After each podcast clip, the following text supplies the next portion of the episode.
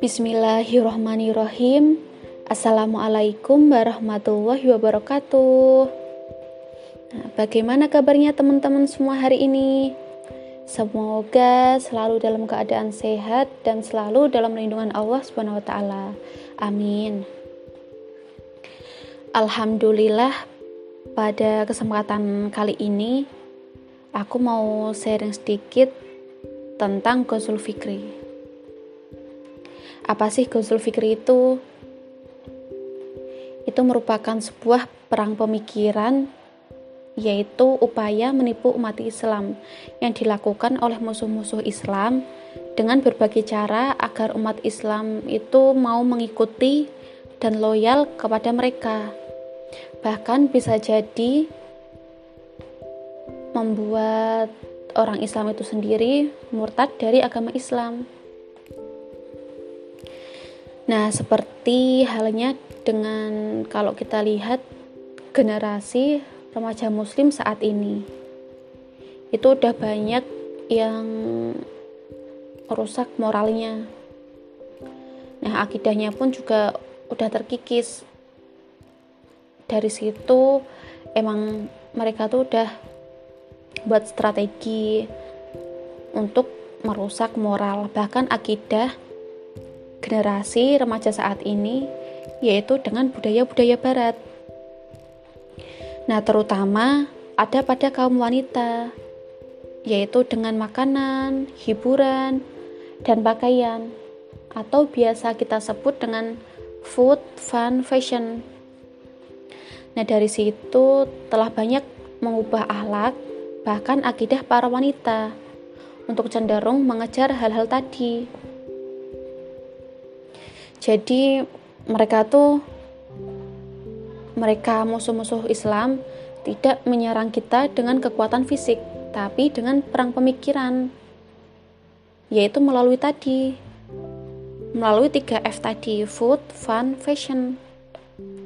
Lalu gimana sih food, fun, fashion tadi itu kok bisa menghancurkan akidah dan moral kaum muslimin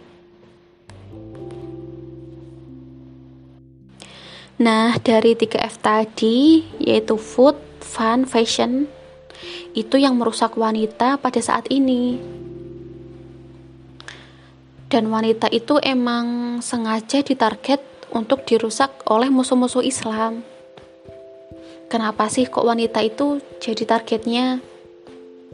Karena ketika mereka merusak wanita, maka mereka merusak sendi-sendi kaum muslimin karena dari wanita ini yang mendominasi secara jumlah dan juga mendominasi secara sifat. Nah, dari jumlah mereka yang lebih banyak dan sifat mereka yang emosional yang selalu senantiasa mewarnai seluruh hal di media sosial ataupun yang lainnya tadi. Bahkan Rasulullah Shallallahu Alaihi Wasallam pun bersabda, Baiknya peradaban itu tergantung wanitanya. Kalau wanitanya baik, maka peradaban itu baik. Nah, sebaliknya, kalau wanitanya buruk, maka peradaban itu pun akan buruk, hancur.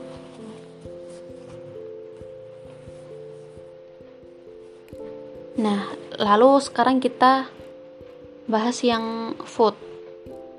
Yang pertama food tadi yaitu makanan.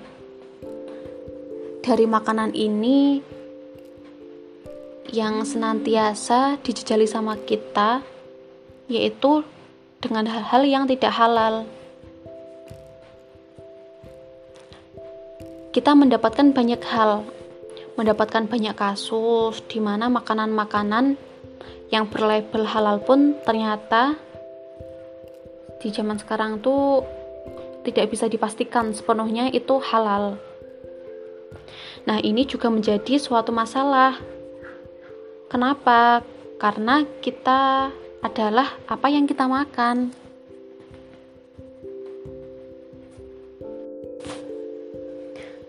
Nah, yang pertama ini ada food, yaitu makanan.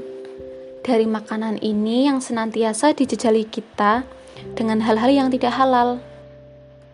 Kita banyak menemukan kasus, mendapatkan kasus di mana makanan-makanan yang berlabel halal pun ternyata itu nggak bisa menjamin, itu tidak bisa dipastikan sepenuhnya bahwa itu halal. Nah, dari sini juga menjadi suatu masalah. Kenapa? Karena kita adalah apa yang kita makan. Rasulullah Shallallahu Alaihi Wasallam berpesan kepada kita, hati-hati dengan makanan, bahwa makanan yang masuk dalam tubuh kita dari sesuatu yang tidak halal, maka itu akan tumbuh daging-daging yang hanya pantas masuk neraka. Nauzubillah min zalik maka sifat kita pun juga dipengaruhi oleh apa yang kita makan. Apa yang kita makan, bila itu berbahaya, bila itu tidak halal, maka itu akan mempengaruhi juga terhadap ketaatan kita sama Allah Subhanahu wa taala. Dan itu yang paling bertanggung jawab di situ juga adalah wanita. Terus yang kedua ada fun. Yaitu kesenangan atau hiburan. Nah, dari kesenangan ini menyebabkan eh Nah, yang kedua ada fun, yaitu kesenangan atau hiburan. Dari kesenangan ini menyebarkan paham life for fun, yaitu hidup untuk kesenangan. Jadi kayak kita tuh hidup buat senang-senang gitu. Contoh kayak bermain game nonton konser nonton drama Korea pacaran gitu.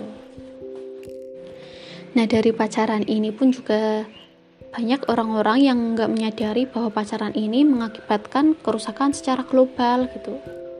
Kenapa kok bisa sampai segitunya? Karena ini juga berpengaruh dengan masa depan kita dari hal itu dapat menghancurkan masa depan seorang wanita. Dalam hal maksiat pun itu juga nggak pernah ada yang ringan. Kalau misal kita menganggap bahwa maksiat itu ada yang kecil, ada yang ringan, lalu kita meremehkan, maka kita pun itu juga salah. Apalagi maksiat yang besar, seperti halnya mendekati zina. Itu merupakan dosa besar yaitu kayak pacaran itu contohnya.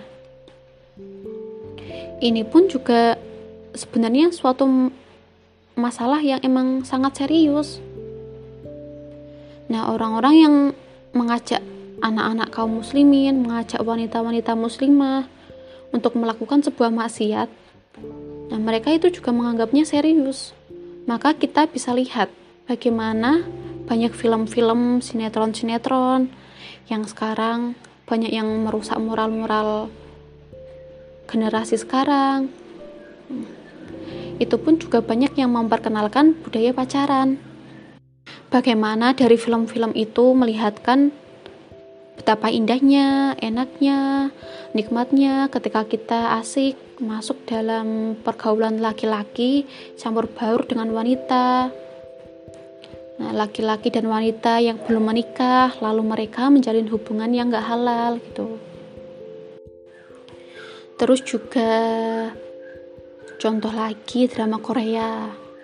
Nah, ketika kita menonton drama Korea itu kan pasti kan kayak kita tuh udah masuk gitu loh. Masuk ke bawah ke suasana drama Korea tersebut. Bapernya, dari musiknya. Bahkan ketika musiknya enak itu pun juga padahal itu melalaikan kita. Terus juga dari makanan-makanan Korea kita mulai tertarik. Kita ingin mencoba makanan-makanan Korea minuman-minuman Korea. Nah dari situ dari situ pun juga itu belum pasti padahal kalau itu tuh halal atau enggak gitu. Sama halnya juga dengan fashion fashion fashion art, artis Korea itu pun juga kita pasti tertarik. Oh ini kok bagus ya bajunya gitu. Kadang dari situ kita tertarik kita ingin mengoleksi kita ingin beli ingin memakai. Padahal dari fashionnya itu pun banyak yang nggak menutup aurat. Nah dari ketiga ini juga ada fashion. Begitupun tentang fashion fashion itu mereka nggak hanya berbicara tentang pakaian luar saja karena dari mereka musuh-musuh Islam itu tahu cara berpikir seseorang itu menentukan bagaimana cara dia cara dia berpakaian. Nah, ketika ini juga ada fashion. Begitupun tentang fashion. Fashion mereka tidak hanya berbicara tentang pakaian luar saja.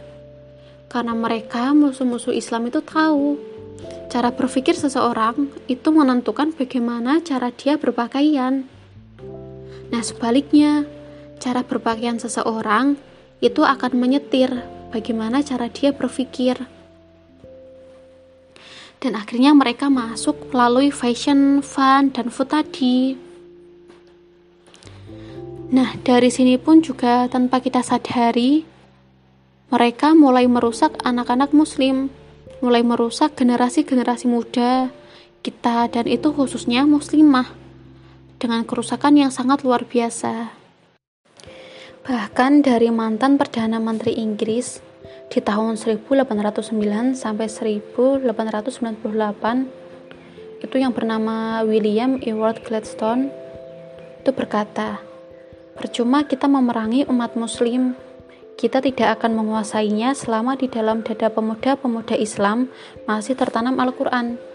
Tugas kita sekarang adalah mencabut Al-Quran dari hati mereka. Baru kita menang dan menguasai mereka. Minuman keras dan musik lebih menghancurkan umat Nabi Muhammad SAW daripada seribu meriam. Oleh karena itu, tanamkanlah di, di dalam hati mereka rasa cinta kepada materi dan seks.